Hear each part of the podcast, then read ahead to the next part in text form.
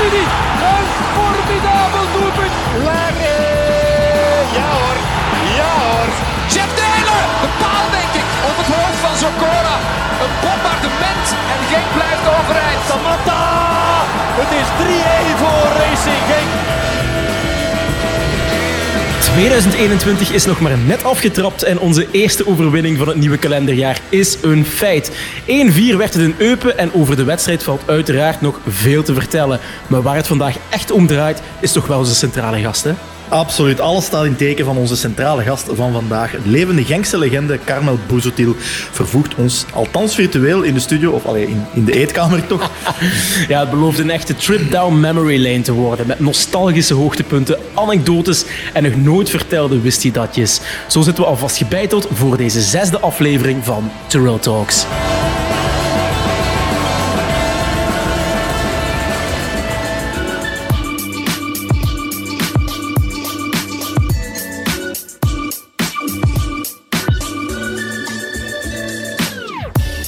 Maar Carmel die gaat straks pas inbellen. Naar goede gewoonte beginnen we met even de laatste wedstrijd van KRC Genk te fileren, zoals we vaak doen. Op de Keerweg in Eupen hebben we een inhaalwedstrijd gespeeld. 1-4 gewonnen, Lau. Ja, fantastisch hè. Dus eh, met 1-4 gaan winnen. Eh, een midweekwedstrijd in de Oostkantons bij 1 graden.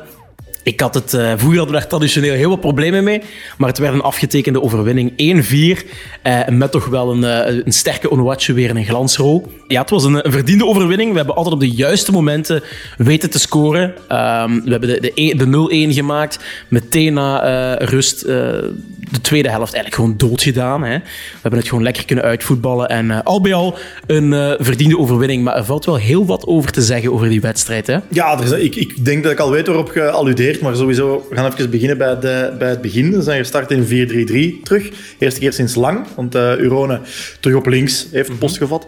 Uh, Munoz op rechts. Twee andere Colombianen. Belangrijk, met Kouassi. Met Kouassi. Kouassi op de zes dan, op drie mans middenveld. met Heine in een dienende rol, zodat Thomas zich wat kon uitleven. Mm -hmm. en vooraan de, de, gebruikelijke drie. In het begin hadden we het weer meteen heel moeilijk.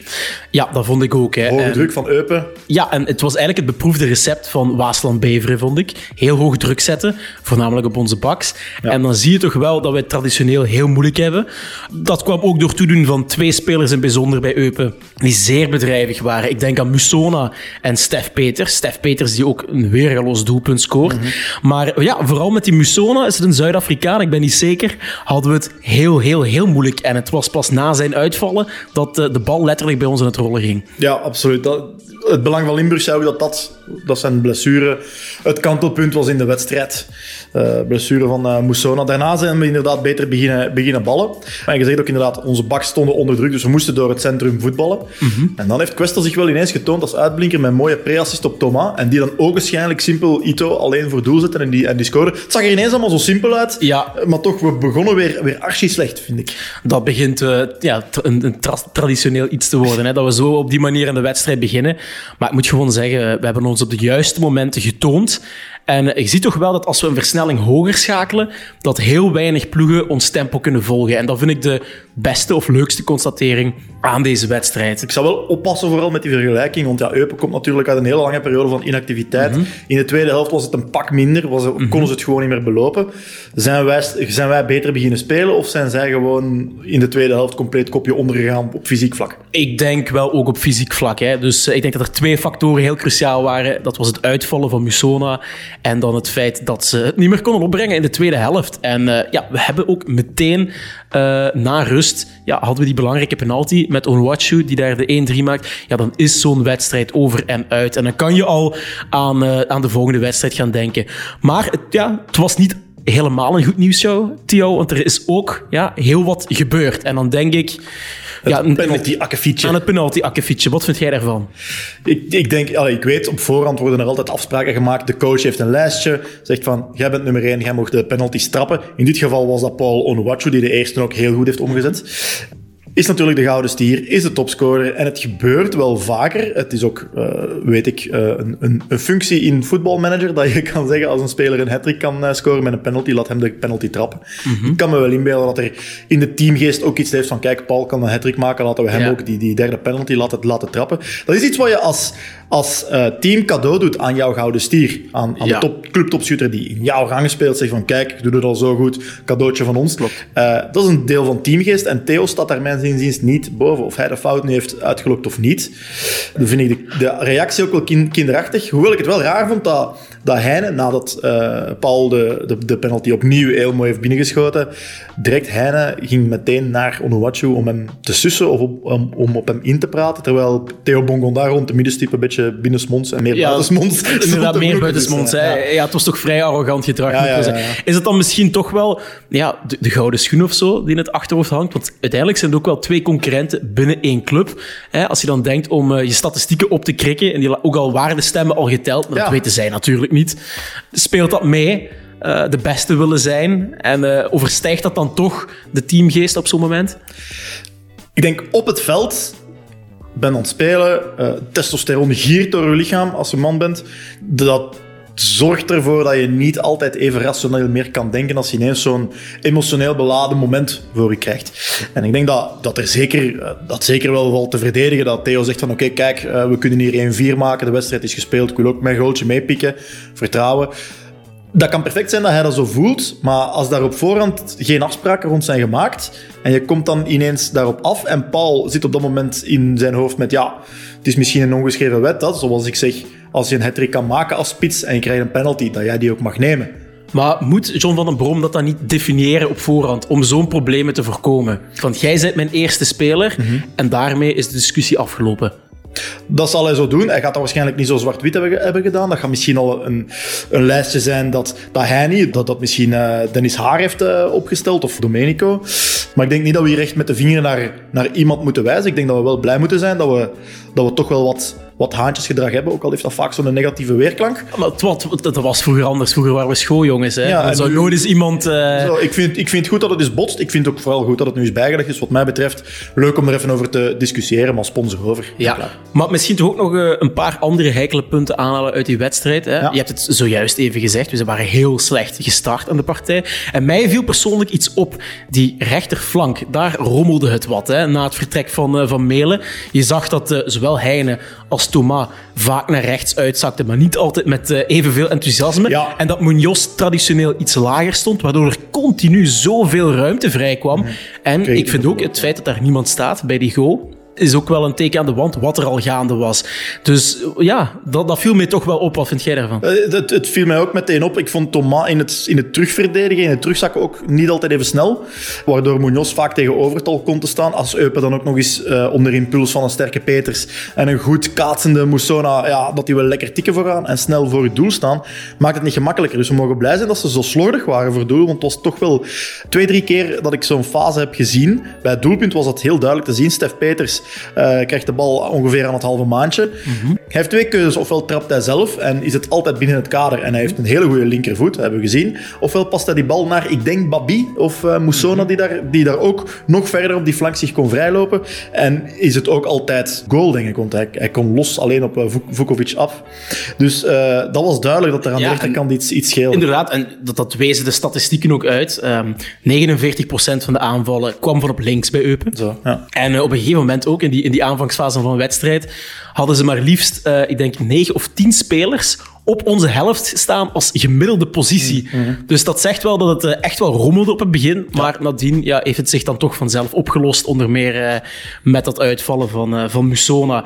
Misschien toch ook nog eh, één, één speler in bijzonder om op in te zoomen. Is Kouassi. Wat vond jij van zijn prestatie? Ik wil eerst zeggen, ik heb gezien in het Belang van Limburg kreeg hij een 7 van Geukens. Ik vind dat een erg hoog cijfer, dus ik weet niet wat... misschien heb ik dingen gemist, misschien heeft eh Geukens dingen gemist. Hoewel ik liever met de vinger naar, naar mezelf wijs, omdat ik ben niet de grootste Kouassi-fan.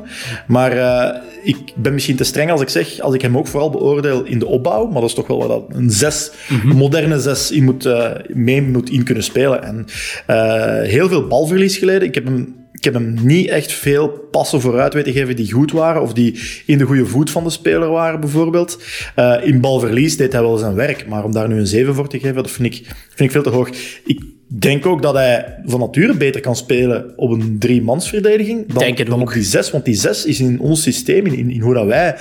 In hoe dat ons opbouwen, middenveld is, eh, ja, ja, in hoe ons middenveld is samengesteld en in hoe dat wij voetballen, moet je als zes wel over bepaalde technische gaven beschikken. Kouassi beschikt over bepaalde gaven, maar echt technisch verfijnd zijn ze niet, of ze komen er nog niet uit. Ik weet niet wat jij ervan denkt. Eh, ik vond hem, ja, ik vond het een, een, een verschrikkelijk begin van Kouassi. Daar, daar gaan we het allemaal eens over zijn. Geen enkele pas kwam aan. Ehm, zijn balbehandeling was heel traag, verloor continu de bal. Dus dat is niet wat je van een, eh, van een, van een echte zes verwacht. Natuurlijk wel indachtig die goede wedstrijd tegen Kortrijk. Centraal achterin in zo'n driemansdefensie. Daar deed hij het voorbeeldig. Dus eh, ja, ik, ik, denk toch, als ik heel eerlijk ben, dat er eerder een rol voor hem weg is gelegd als doublure eh, in zo'n driemansdefensie. Maar voor de zes komt hij gewoon tekort. En ik denk dat, dat, dat we dat toch wel kunnen besluiten op dit moment. Ik wel. Ik denk dat er, er zijn wel nog altijd andere mensen. Hè. Ik, ik verwijs opnieuw naar Geukens, die wel hem zijn match zien spelen en hem een 7 geven. Dus Uiteraard, we kijken het ook altijd wel, natuurlijk, want Kouassi heeft veel kritiek gehad. Dus we bekijken het ook altijd wel vanuit Ja, een maar hij negatief speelde- als hij goed speelde Want er waren genoeg, ja, maar goed, want, ja, ja, want er waren genoeg spelers die, die onder hun niveau bleven eh, op, op het begin van de wedstrijd tegen Eupen. Maar ja, om daar het misschien toch over, eh, over af te ronden, ik vond het net niet goed genoeg op de zes. Maar om toch op een positieve noot te eindigen, ook misschien eh, ja, de invallers. Eh, ik vond zowel Limbombe als Dessers leuk invallen. Eh, Dessers coming from you. ja, ja, inderdaad. Dus, ik, speltechnisch dan. eh, hij deed me een beetje denken aan Ogunjimi in zijn betere eh, tijden. Ah, ja. Zo, zo goed uitzwervend naar links, naar rechts. Ze lijken ook een beetje op elkaar, maar ik, ik vind ze ook qua, qua spelstijl aan me eh, aansluiten. Mist er wel een dot van een kans, Ja. maar dat zal ik hem wel vergeven, want ik vond het wel, dat hem wel een goed spel bij wil halen. Ik ben, ik ben eh, Cyril van van dag één dat hij hier is. En ik zal hem altijd in bescherming nemen, maar ik vond dit een van zijn mindere invalbeurten. Dus Ah, ik vond het eh, bedrijvig, ja. Ik vond eh, niet echt opvallend. eh miste dan die dot van die kans. En ik denk dat daarna toch wel, dat hij toch wel misschien in zijn hoofd iets gaat hebben gehad van, ah, toch niet weer. Mhm. Ehm, maar bon, oké, we staan ook al 1-4 voor, dus er is niet, niet te veel druk. Ik heb inderdaad wel gezien dat Cyril een paar keer goed kon lopen, maar dat hij gewoon de pas niet kreeg, dat het niet gezien werd door bepaalde teammaats of niet. Een van die teammaats was Anthony Limbombe. Eh, Brian Limbombe, sorry. Brian Limbombe. Ja, Brian Ja, het is- een Limbombe. hele is zo de, de Jackson 5 Ja. en Bombay 3 eh, op dit moment. Dus Klopt, eh, de Limbombe 3. Ja, gelukkig hebben wij. Ik denk toch de jongste waarvan ik weet de dat jongste, professioneel Maar ik voetbal weet niet wat er nog aan zit te komen, dus misschien is er eh, nog een, eh, een vrouw ten huize Bombay die nu in, eh, in actie mag zitten. Wie weet. Dus, eh, Wie weet. Nee, eh, ook opnieuw goed ingevallen. Er zit, toch, er zit toch explosiviteit in die dribbel. En je ziet dat hij op het veld komt met de instructie dribbel en geef een pas. Dribbel en geef een pas. En hij probeert altijd de dribbel aan te gaan. Twee man uitschakelen, nog een poortje. Ja, dat, dat is gewoon een en al dynamiet, die jongen. Ja, dus zijn rendement lag inderdaad, en dat was ook de kritiek die hij kreeg, nog iets te laag. Hè? Dus, dus hij dribbelt zich vaak vast. Maar ik vind, De jongen is 18 jaar en heeft nog... daar mocht je hem inderdaad uiteraard niet verwijten. Voor mij is het heel belangrijk, en, en dat is de basis van een goede speler. Hij heeft techniek, hij heeft snelheid en hij kan een man voorbij. En ik denk dat dat het cruciale eh, punt is voor eh, een jonge beloftevolle speler. Dus ja, die minuten zijn gerechtvaardigd.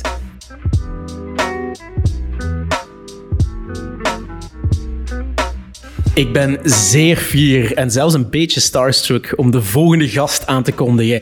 Hij is drievoudig topschutter bij KRC en tweede all-time topschutter van Malta. Daarnaast ook voormalig kapitein van zijn club en land, maar vooral publiekslieveling bij beide scharen supporters. The man, the legend, Carmel Boezetil. First of all, welcome to the studio, Carmel Busuttil, at least virtually, because it's just our kitchen.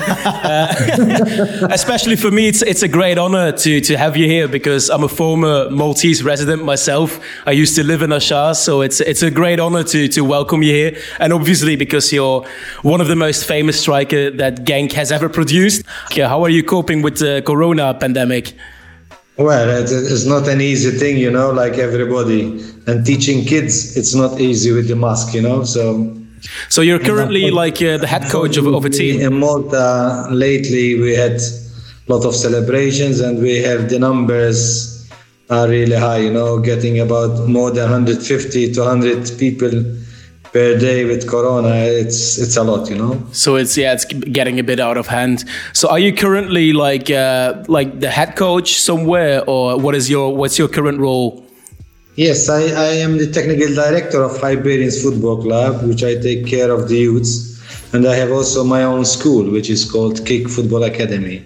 Many of our listeners have never seen you play. We've got a pretty young audience. So I'm just going to ask the man himself uh, how would you introduce yourself to our younger listeners? It's not easy to talk about myself, you know. Better get used to it because we're going to do it. but I, when I came to, to Genk, I mean, it, it was a very difficult years, you know, the beginning of of Waterschei and Winterslag when they amalgamated together. It was it was not easy, you know. So we had some players from Winterskate, from Waterschei, from Winterslag, mm-hmm. and the support. If more players from Winterslag are playing, they are not happy, you know.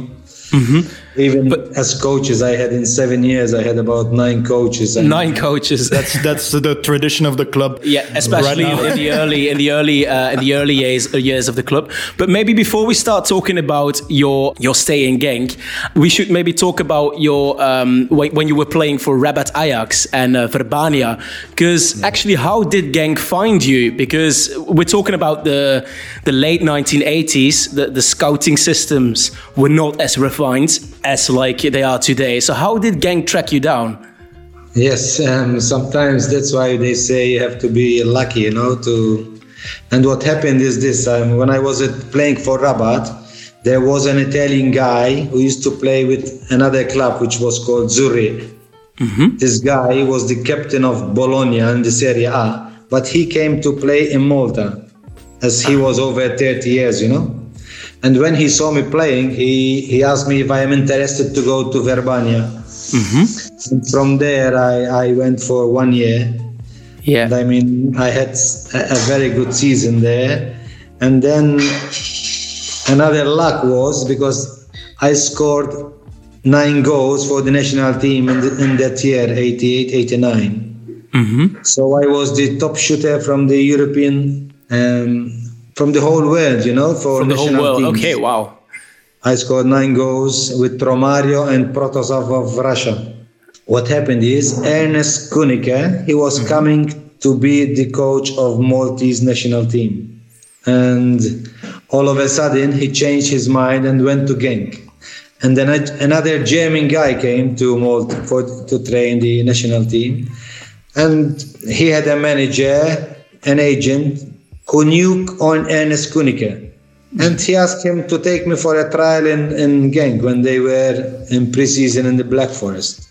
And from there it started, you know, I had a good preseason with them. And then I came to play the the summer tournament. I forgot what was the name. Um, there was there was some mini competition between the teams in Limburg. That's correct. That's correct. Yeah, you caught us there. We don't we don't we yeah. don't know about it. Uh, I'm sure that a lot of our older listeners now are, are saying, You guys are stupid. You have to remember it. No, uh, I'm pretty sure, yeah, that you are right. But yeah, then we're talking about the summer of 1988, I believe. That's when you joined our club for yes, its yes. very first season in its existence. And it must have really been quite hectic for as a foreign player, at least, because I, I recall that at the time there were a lot of uh, domestic players and how was it for you as as a Maltese guy to adapt to Belgium and life in Belgium uh, in the late 1980s? Well, first of all, it was difficult for me because they, they had already got some foreign, foreigners, the Icelandics, I think Sigurfields, you know, whatever. And then they had also bought Mark Farrington. The English guy, yeah. The, he was the first top scorer. Happy, you know, so. Yeah.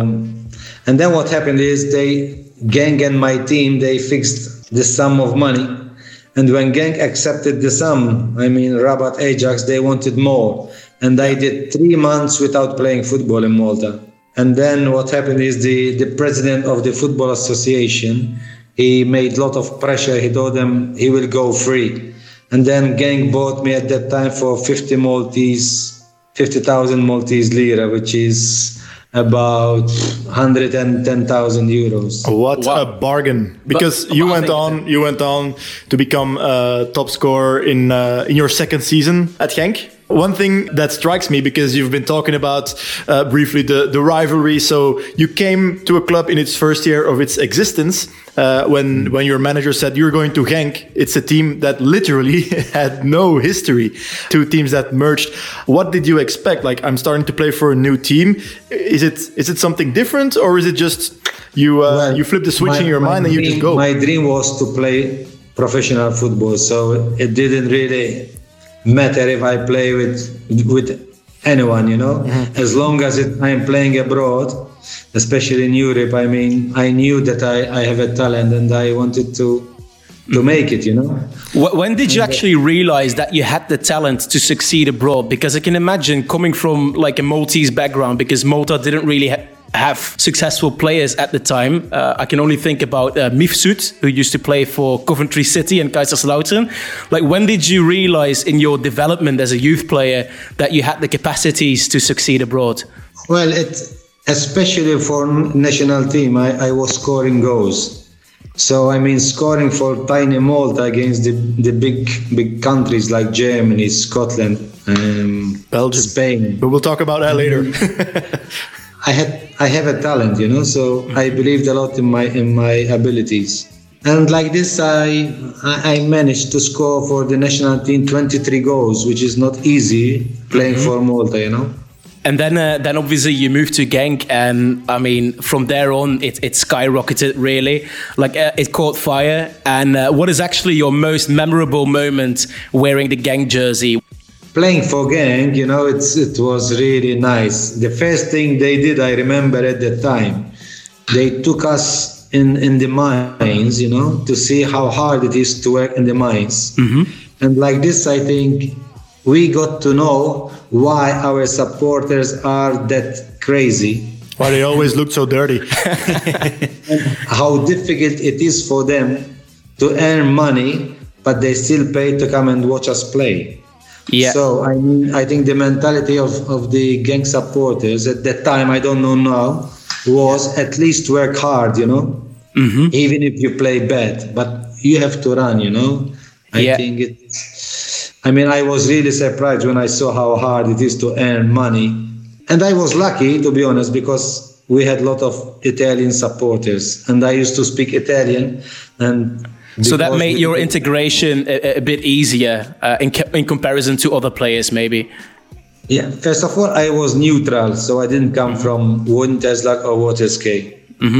And so, I mean, I, I was, I think, the first one with Farrington that we were not with any team. Did that really play a role that you didn't have that background playing for Waterschei or Winterslag? Was there some some tension going on at at the time? Yes, a lot, a lot. Um, you could feel it, you know. Really? I mean, How- uh, how so? the Episode was when after a game, my wife was talking with a group of women which were from one side. All of a sudden, she went to speak to another woman, wife of a player, who played for the another side. So, and she told they told her, "Why you speak to those women?" I mean, this was the tension between the wives. That's as well. unbelievable. Like I, I- I can't really like envision that. that I believe as a fan, it must be your worst nightmare. But w- did you, as a player, notice when that rivalry started to to dissipate, started to disappear, and around what time was that? Well, the first years it was difficult. In fact, that's why the supporters sometimes were really angry because the directors bring a coach, an ex-coach from Winterslag, for example, in Genk, and then all of a sudden they send him out and they bring another coach from Waterschei. So it was always difficult. I think at the end, when I mean we were playing under Pierre Janssen, which we did a very good team. Mm-hmm. Yeah. All of a sudden, the next year they sold players, you know. But you, you could feel it then that the the the rivalry between the players it it was going away, you know. It but was even going the away. shirts when we played with yellow from Karcher, you know. Mm-hmm. I remember the, those jerseys. The Winterslag were very angry because we had the yellow from Waterschei. from So- Waterschei. 1994 was a big year for the Kaiser Genk history because it was actually the year that the foundations were laid when it, to become the club that it is today. It's also a big typical year uh, because we had three coaches in the 93-94 season back then, which sounds pretty familiar. But this was your last season at the club, if I'm if I'm correct. Strangely enough, uh, The that season 93 94, when we fell in the second division yeah, it started with a relegation. It was the I second relegation and so far the last, uh, luckily, When of our team. was So- coming, I said, I, I don't want to stay, you know? That was the reason that you you saw it coming. Yes, because then they told me we went to second division now, you have to cut your, your, your salary. I mean, I always try to to play my best, and it's not fair that you cut my salary because we went to second division. Yeah. Did you think Genk was going to be a second tier club for a long time, or that that they would be stuck in the rut, you know, going up and down first and second division? Well, this is what I thought. This was my idea that by going to take Enver Alisic, they are not on the right way, you know. Okay, you were not a big fan of uh, Alisic because he's a really controversial figure. Yeah. and, and in my personal opinion, he's one of the most unsung heroes in the in the history of our club because he brought in the players, uh, Olivieri, he brought in Strupar, he brought in uh, Hazi, I believe as well, or maybe that was just uh, before. I'm not sure. So maybe sure. it was a bet better technical director. Uh, maybe it was a better technical director because he got in the players that Aimé Anthuenis later uh, got the promotion with and uh, and the cup and the, and the championship and all that. So to me, yeah, I, I think it's an interesting figure because you hear that inside of the club it was difficult between him and the and the directors. But you um, you only trained under Alisic once, I believe, right? And that must have been at the end of the 80s because he Yes, was a it's- it's- I didn't like his training methods, you know. So because it was very physical or no, I mean they, they were not interesting, you know. I, not enough not enough attacking I or Yeah. happy with Now you other spark my coaches. For curiosity. example, the training of Pierre Janssen was always nice. You know, I was always Yeah. looking forward to go for training. You know, so it wasn't a very good atmosphere then, like with Pierre Janssen. and, and and I never thought, I never thought, to be honest, that and Genk after four years that I left, they will be such a such a good. Yeah, we don't we don't blame you. I don't think anybody ever thought that. Even No, no one would have predicted. No, that even when 19. when Aimé Anthuenis took over because Alisic failed to get promotion with the team, uh, then uh, Anthuenis took over, and all the rest is history. So the things, yeah, he did were of course amazing, and, and I think anybody saw that coming. But maybe, uh, Carmel, let's talk about your highlights i- in your Genk period. Like that game against Zwarte Leeuw. What can you tell us about that game? Because it was insane. I think we uh, we won seven two. Like what happened that day? Like Well, it was a very strange game. First of all, we were uh, in a lot of under pressure from our supporters. I still have videos where the pitch was really, really small. But I think we had about 2,000 or more supporters in that 5 5,000 people, or how many. So we were really, really determined to, to, to make it, you know it, it felt it was a very strange game. I mean, coming forward and we got really stupid goals, mm-hmm. and even then we scored all those goals. You know, You can you can see the entire match or the highlights are still on YouTube. On you can watch yeah. it, and of course the fans these days mostly they talk about when the barriers broke behind the the goal where the Genk fans were, and suddenly they were on the pitch. Yeah. nobody invaded the pitch because everybody was like, "No, don't do it," because they're gonna forfeit the game if we did it. And then you everybody- score that goal, yeah. and then you you uh, so uh, you score that goal. You went straight to towards the fans. It's uh, crazy scenes that are just unimaginable. But again, referring to the rivalry, those are the moments that, as a club, if you are if you if you are founded from two different clubs, it probably brought everybody glue- closer it, it, together. It, right? glues everything together. I think that match was very important in the foundation of what you could say Racing Genk. Absolutely. So yes, I think that was the, the one of the basics. You know that we started. I mean. I mean, we were, I didn't win anything with Genk, but I mean, I was one of the pioneers, you know, to, mm-hmm. with, with other players that if there was, it's like when you build a house, you know, it's, if you don't build it properly from the beginning, I mean, you, you said it takes ten years to, to build a successful football club, right? sometimes yes, sometimes even less. It depends. True, Carmel. If you would have, if you would have the opportunity to choose, uh, would you choose those two goals against Zwarte or that memorable goal against Belgium inter Ali Stadium? Well, it's very, very difficult to say. I mean, for, for Genk, I mean, when I was playing for Genk, I, I always gave my heart, you know, it's, I was always tired. I, even when I played bad, you know, I always ran my, my, I gave everything. Can you can you talk us through that goal, the goal against Belgium? What Belgium. happened? Well, the, the game against Belgium, it was very strange. First of all, I came with the same aeroplane. Mm-hmm. Yeah. how was how was the atmosphere in the airplane, especially on the way back to Belgium, because that's very important. Yeah, we heard a story that uh, you were sitting next to a supporter, and behind you was none other than the than the coach of Belgium. Are we right? Well, first of all, I had a friend who is married to a Maltese. He's he's from Heusden-Zolder. He's young, and he came with me to see the game. And he is crazy about me. He's the guy who they used. He and his wife they used to put the Maltese flag in every game in every stadium in, in Genk. And he came with me to watch the game. And what happened is um, coming with because it was a how you, how do you say it? It, it was rent a rented chartered Charter- charter- airplane Charter, yeah. where there was always some artist like I think there was Willy Sommers as well. or- Clouseau. a, fa- a very famous singer. Yeah, Clouseau, They came Koen Wouters was to there. personalities to see Malta, you know, journalists. And what happened is because we won, you know, my friend who was very happy, you know, teasing the I am a, I'm a very quiet person, so I sat inside window Yeah. and I didn't even stand up. I didn't want the Belgian people to see me, you know, the players. You were in disguise. Yeah, no, I didn't want to say, look, I, I walk in the corridor and they see me and they will say, look at this one because he scored. So I just sat on my seat. But then Paul van Himst, he touched me from the back. He said, jij bent Boezeltiel. Ik zei, ja. Ik zei, he said, thank you for scoring against me. And then about a year later, he phoned me and we met in, in a restaurant in Genk because he wanted to speak about a game against Armenia because we mm-hmm. were Malta played Armenia and I think Belgium had to play against Armenia. And So he was like, go ahead and return the favor and give me some information information.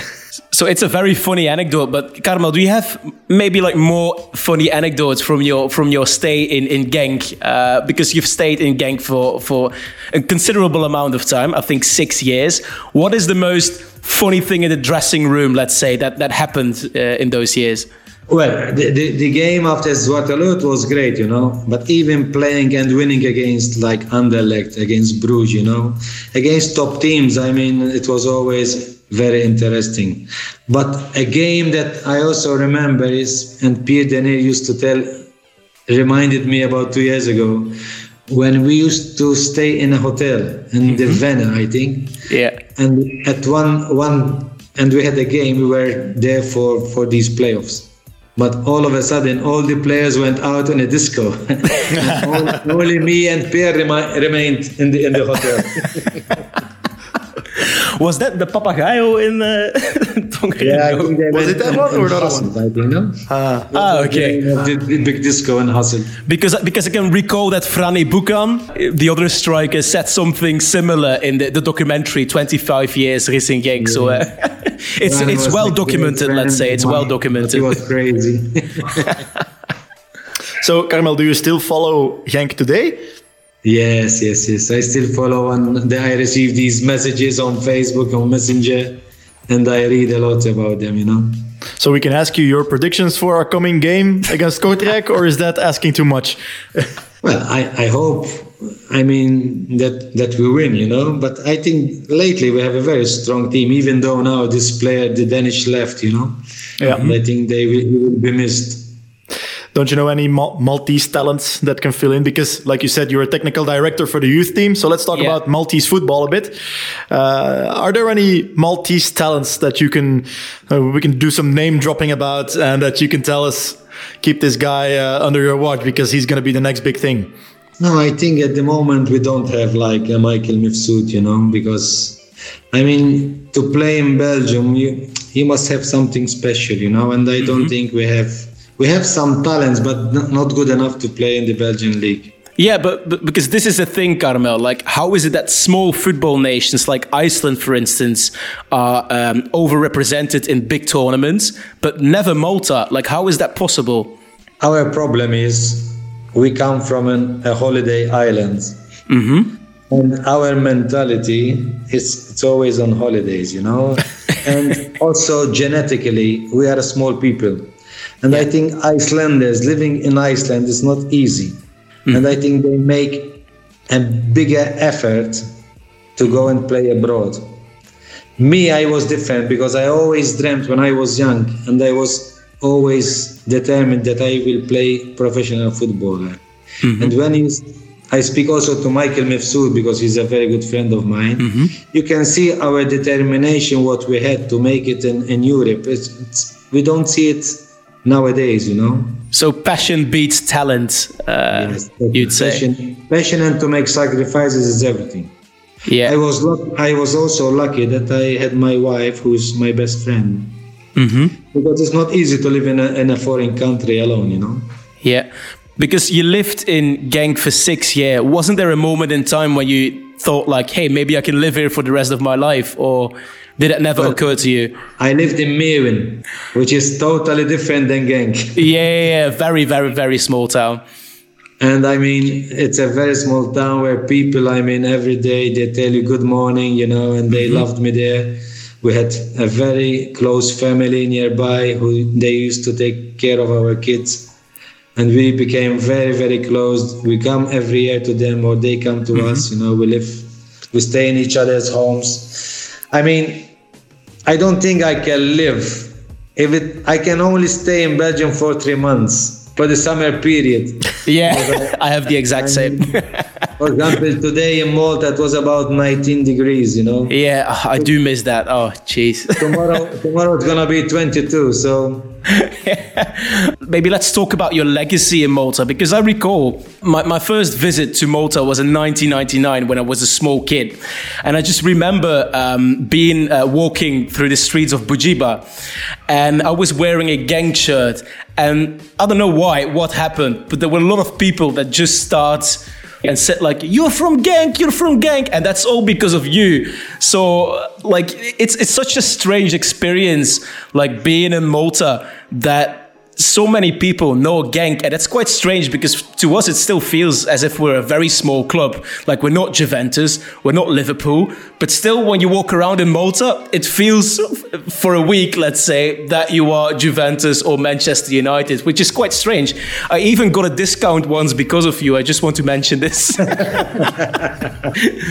so uh, nowadays, no, no, no, no. nowadays because of, of of Kevin De Bruyne, Courtois, you know, um, Genk is very famous in Malta, and and still people when they see me, they say, "My God, what a good team you have nowadays with Kevin De Bruyne," you know. Yeah. And I always I am so proud of that I played for Genk, and I tell, always tell them how good their academy is and how many good players they sell every year, you know.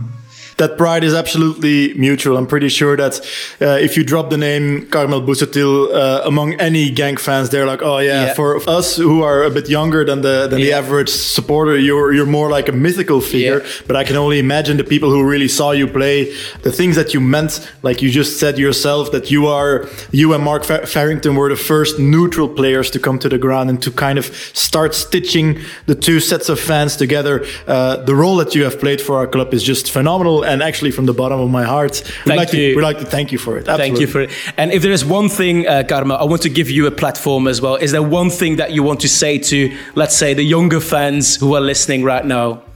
Well, to to have patience, you know. I mean, they they and they not only talent, you know. You must have also an attitude. Today, talent only doesn't arrive. You doesn't arrive anywhere. You must have passion and a very good attitude. Not only talent, you know. It's they are not um, mercenaries. They must sometimes they must stay with their with their club, you know. Because Stay nowadays loyal. everything's changed. They, everyone plays for money. I mean, to have a legacy with the club, it's it's always interesting. It's the most beautiful thing ever. Anyway, uh, thank you, Carmel Busuttil, for, for being here, and I wish you all the best.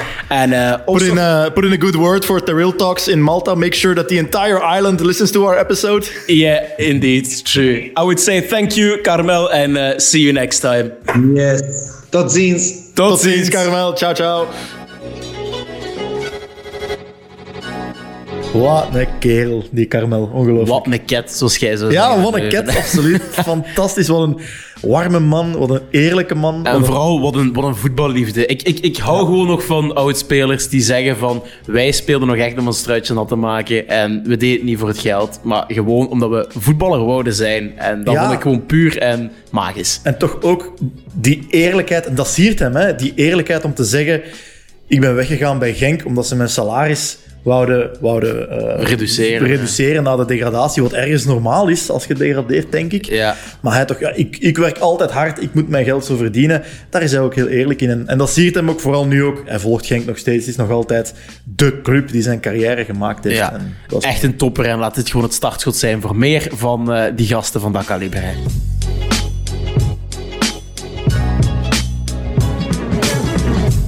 We zouden bijna gaan vergeten dat er nog een wedstrijd te spelen is. De podcast wordt opgenomen op vrijdag. Dus de wedstrijd is morgenavond om half zeven al. Ik heb het over de wedstrijd tegen KV Kortrijk. Dus veel luisteraars gaan dan pas luisteren nadat de wedstrijd gespeeld is. Dus we gaan het hier bewust eh, kort houden, Lau. Eh, iedereen is fit, iedereen is speelklaar. Verwacht jij wijzigingen eh, ten opzichte van de Ehm, wedstrijd? ik, verwa- op ik, verwacht misschien dat eh Kouassi niet meer gaat aantreden, dat die vervangen gaat worden. Door? Ehm, Want daar heb ik ook even aan gedacht. ja, ook, ik, ik denk misschien toch wel dat het tijd is om Torstvet nog eens een kans te geven. Zeker in dit drukke programma. Dus ik denk dat John van den Brom daar wel kan sleutelen om hem eh, in te passen in die centrale as. Of Rozovski, hè, dat is ook een van de favorieten van eh, John van den Brom. Dus alles is mogelijk daar. Maar ik verwacht dat Kouassi daar geen rol meer voor, eh, voor weggelegd is. En ja, Kortrijk, stugge ploeg. We hebben daar in het verleden heel wat punten thuis tegen Maar het is liggen. vaak moeilijk daar. hè. Ik, ik heb het ook eh, gezegd eh, in de aflevering die voorafging aan Waasland-Beveren. Waasland-Beveren, een zwarte beest in spe, vaak thuis, waar we eh, vaak tegen gelijk spelen. Hetzelfde kan soms wel gezegd worden van, eh, van Kortrijk. Dus opnieuw met de knikkende knieën toch een beetje eh, met de bibber eh, kijk naar die wedstrijd toe. En Kortrijk zal ook veel frisser zijn, want ze hebben voor het laatst gevoetbald op tweede kerst. Op tweede kerst. Tweede Amai. kerst, ze hebben toen gewonnen van Gent. Het, het opkomende Gent. Eh, Gent wel met zijn tienen, maar toch Kortrijk de 1-0 zege vastgehouden. Eh, dus we hebben het inderdaad vaak moeilijker daar in de, in de Kortrijkse klei. In het Ja. Guldensporenstadion. Een gezellig stadion, dat moet, ik wel, dat moet ik wel zeggen. Wel nog een interessant nieuwtje over Kortrijk. Eh Mboyo is daar verkast naar STVV. Ja, dat vind ik een heel rare transfer. Ik vind het ook een hele vreemde... eh, hij zei nog, eh, ja, ik ben klaar voor een topclub en dan gaat je naar STVV. Dus, eh, Maar is er dan misschien iets gebeurd binnen kamers? Want het, het is een hele rare overstap. Hè? Dus we hebben Mboyo zelf gehad. Moeilijk karakter. Mhm. Ja. Eh, een beetje à la La- Lamkelzee light, laat me het zo eventjes eh, zeggen. STVV was wel op zoek naar een spits en, en kon de geldbuidel wel, wel relatief gezien eh, opentrekken. Er was even sprake ook eh, in vorige podcast dat Gano naar STVV zou gaan. Ja, dat is nu helemaal van de baan. Ik denk dat ze een, een, een statige spits zorgen, zochten die toch wat ervaring heeft. Hij had, dat hij had een basisplaats bij Kortrijk. Ja. Dan gaat je toch niet naar STVV. Dat vind ik een stap Ja. terug. Want STVV, vind ik nog steeds, is degradatiekandidaat nummer 1. Hij is een, eh, een modelproef, zeg ik uit. Dus ja, ik dus Ja, hij dat zal wel dat weten gezien, wat het ja. beste is voor zijn carrière. Enfin, we gaan het zeker in de gaten houden. Hè. Een Boyo bij STVV, want die wedstrijd gaat er ook nog aankomen. Ja, Maar eh, als vervanger van een Boyo eh, hebben ze oude bekende Teddy Chevalier teruggehaald. Die gaat aan zijn derde ambtstermijn Aan zijn derde ambtstermijn. ja. Hij is, ik heb even wat opgezocht in de statistieken. Hij is de clubtopschutter.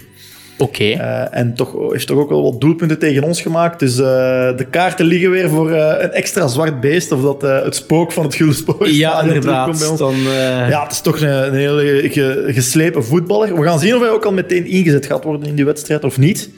Mhm. Maar dus ik verwacht dat het opnieuw heel moeilijk gaat worden. Ook afhankelijk van hoe goed Chevalier zijn kolom is, is afgesteld. Spelen natuurlijk ook nog andere deftige spelers. Ik denk aan eerste plaats aan Hannes van der Brugge.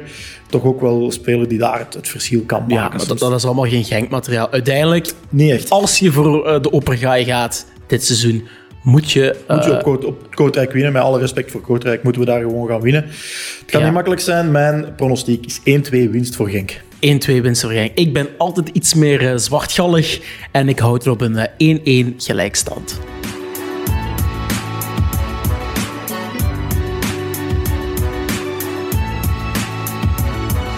Dan de transfermarkt, is nog steeds open. En eh, er zijn toch wel wat dingen aan het bewegen. Eh, in de eerste plaats bij ons. Inderdaad, Mark McKenzie is officieel een Genkie. Yes. Eh, McKenzie, eh, het kon zomaar een fastfoodketen uit de Verenigde Staten zijn. Maar het is een hele goede voetballer. Eh, een beloftevolle jonge voetballer. Tweevoetig, centrale verdediger. Heb je, heb je mezelf weten te vertellen in onze vorige podcast. klopt. En is inmiddels op weg naar, naar België. Dus dat komt met COVID allemaal in orde. Ehm, ja, Mark McKenzie, een groot gemis bij de Philadelphia Union. Ik ben de supportersfora eens afgeschuimd.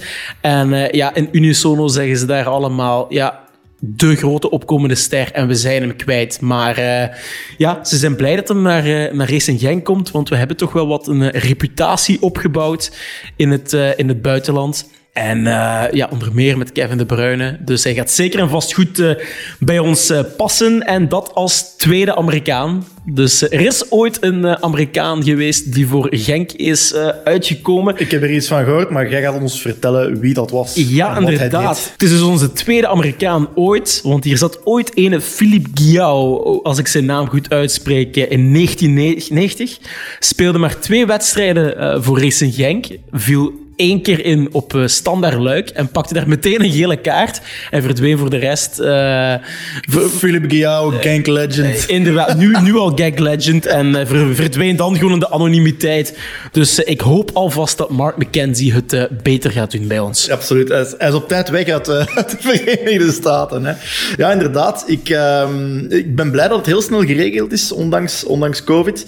Of we Madrid gaan zien, dat zal nog niet het geval zijn. Dan gaat wel uiteraard een aanpassingsperiode nodig hebben. Wie de vorige aflevering ook heeft opgelet, weet dat ik wel uitkijk uh, naar de nieuwe generatie van Noord-Amerikaanse spelers. Mm -hmm. En het feit dat hij zo hoog aangeschreven staat in zijn thuiscompetitie. Hij was ook uh, finalist voor Young Soccer Player of the Year, heb ik gelezen. Ola. Dus dat is. Uh, en en hij, die, die titel werd in de wacht gesleept door Gio Reyna, oh. die nu het mooie weer maakt bij uh, Dortmund. Top en hij was een van de. Ja. Ik drink drie kanshebbers op, uh, op die titel. Dus uh, dat zegt wat over Mark McKenzie. Dat is echt wel straf. Dus dat is eigenlijk een talent, Mark McKenzie, dat als we diezelfde regels volgen, perfect in de Bundesliga had kunnen rondlopen. Ja, dus met... Giovanni Reina is, is echt bij, bij, bij voetballiefhebbers... Ja, en hij is een finalist uh, geweest in die competitie. dus dat, dat toont, ja, dat toont wel aan dat, dat hij wat kan. Dat is heel veelbelovend. Ik zei ook vorige keer, het is een podcaster. Dus hier hoor je hem even in de meest recente aflevering van zijn podcast Orange Slices. What's going on, guys? It's me, Mark McKenzie, current U.S. men's national team player and Philadelphia Union defender. I'm just looking forward to taking everybody on this journey with us behind the curtain U.S. soccer. Can we promise the people that once they get into a rhythm of this, even if you do go abroad, this is going to continue or what? Most definitely, man. Ja, voilà. En abroad he went. Hij komt eraan. Precies alsof het voor ons was op opgenomen, maar dat was het dus niet. Dat was een stukje van zijn eigen. En van een uh, beloftevolle, kwaliteitsvolle verdediger gaan we naar een uh, verdediger die uh, via de achterdeur onze club verlaat. Ja. Sebastien de Waas, daar is een oplossing voor gevonden. Hè? Ja, gaat op huurovereenkomst naar Toulouse, waar hij ook landgenoot Birger Verstraten he, has a, he has a lot to lose there. Hè? Absoluut. het is ook met aankoopoptie, dus laten we hopen dat ze die lichten, dat we gewoon van die man zijn. Ja, Simpel. iets zegt mij dat hij hier weer gewoon volgende zomer staat. Omdat hij weer geen uh, basisplaats weet te veroveren bij Toulouse. Het zou me gewoon niet verbazen moest het elders niet lukken met dat, Sebastien de Waas. Dan gaan we gewoon eens uitnodigen in de podcast. Dan, uh, ja, die mens heeft dan toch niks beter te doen. Hè. Dan mag hem zijn relaas vertellen. uh, andere verdediger, Ruben Seigers, ziet de speelkansen ook slinken met de komst van McKenzie. Dus dat is geen goed nieuws voor hem. die zou gaan tekenen bij Westerlo. Uh, is ja. nog niet uh, in kannen en kruiken. En dan nog uh, een jongere snaak. een jammere transfer uit de jeugdacademie. Marwan Balouk. Okay. dat is misschien een naam die niet veel mensen niet zegt. Het is een kwieke aanvallende middenvelder van 18 jaar oud. Hij heeft een profcontract getekend bij Schalke 04. het is altijd spijtig om jong talent te zien, te zien vertrekken. Want hij stond ook wel altijd op die lijstjes als het ging over de nieuwe lichting bij de jeugdacademie ja. van Genk. Hij stond er toch altijd wel tussen. hij is ook Belgisch jeugd international. Dus ja, ik denk dat Schalke toch wel een goede transfer hiermee gedaan heeft. En wie weet trekt hij uh, die Koningsblauwen uh, uit het slop, want uh, ze hebben draait zich spelen niet meer gewonnen. Ja, dus dat, dat is ongezien. wie weet gaat hij het wel doen. Ik denk, er zal nog wel wat, wat water door de Schelde moeten stromen eer dat dat gebeurt. Gaat gebeuren. Maar, maar ja, goed, alleszins, we wensen hem heel veel succes toe. En voor de rest blijft het ja, bij wat losse geruchten. Ik heb de gekste geruchten gelezen. Zelfs ja. dat, we, dat Ruslan Malinovski op huurbasis zou terugkomen. Het kon niet op. Uiteraard gaat dat niet gebeuren, hè, want nee. hij, hij, speelt voldoende bij, uh, bij Atalanta. Maar om wat te zeggen, ja, wat denk jij dat uh, Dimitri de Condé nog in het verschiet heeft voor ons? Uh, voor ons in het verschiet, ik denk binnenkomend, er zijn wat discussies onder de, onder de Racing Genk van sommigen zeggen, ja, je moet toch nog een rechterflank gaan halen. Maar wat voor signaal geef je dan, mijn persoonlijke mening zijn, wat voor signaal geef je dan aan zo'n jongen als Brian Limbombe? Eh, die, die, die nu toch tijd krijgt, hè? Die, die, die, waarvan, waarvan Van den Brom het signaal geeft, je hoort erbij, je komt in mijn plannen voort en dan ga je ineens eh, ergens, een, ergens een rechterflank halen. Dus ik, ik hoop eigenlijk eh, niet meer. Ik denk enkel nog uitgaand. Ja, voor Wouters moet er wel een oplossing worden gezocht. Ja. Ik heb echt medelijden met die jongen. Dat is op en top prof. Gaat nooit van zijn oren maken, maar ja, die moet wel spelen. Dus in de, in de fleur van zijn, van zijn carrière, zeg maar. Of toch op, op het punt dat je echt moet minuten maken. Kan hij helaas niet, met, niet, niet bij ons door, eh, door, ja, door veel om- omstandigheden. Dus daar, eh, maar daar is nog steeds geen oplossing voor. Hij zit wel niet in de selectie voor de wedstrijd tegen KV Kortrijk. Misschien een teken aan de wand dat er toch iets beweegt aan zal wel het, iets eh, aan het op, bewegen op het zijn. uitgaand front. Alleszins ook bedankt voor die inzichten die je hier hebt gegeven, Theo.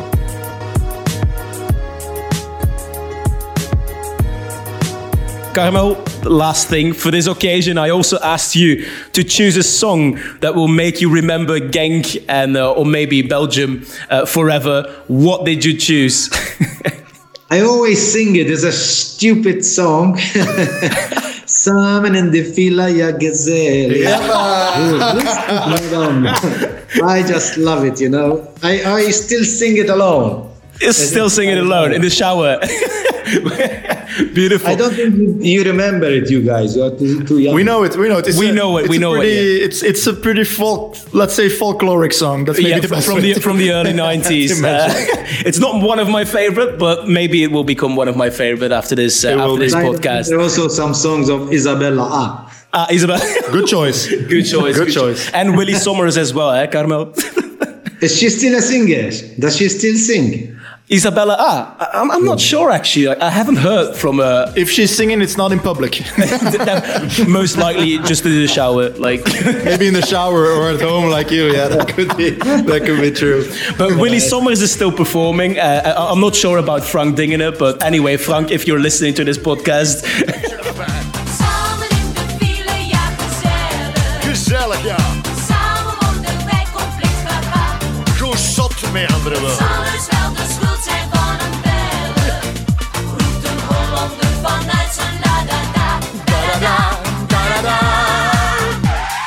Het nummer In de file van Frank Dingen kunnen we jammer genoeg niet meer terugvinden op Spotify. Maar daarom hebben we Caramels tweede favoriete nummer toegevoegd aan onze Spotify-lijst. Met name Leeuwen en Kooi van Willy Sommers. En dan zijn we helemaal rond. Je hebt bij deze nu zinnetje weer terug. Hè? Waarvoor dank. En eh, ook jij bedankt opnieuw eh, voor het trouwe luisteren.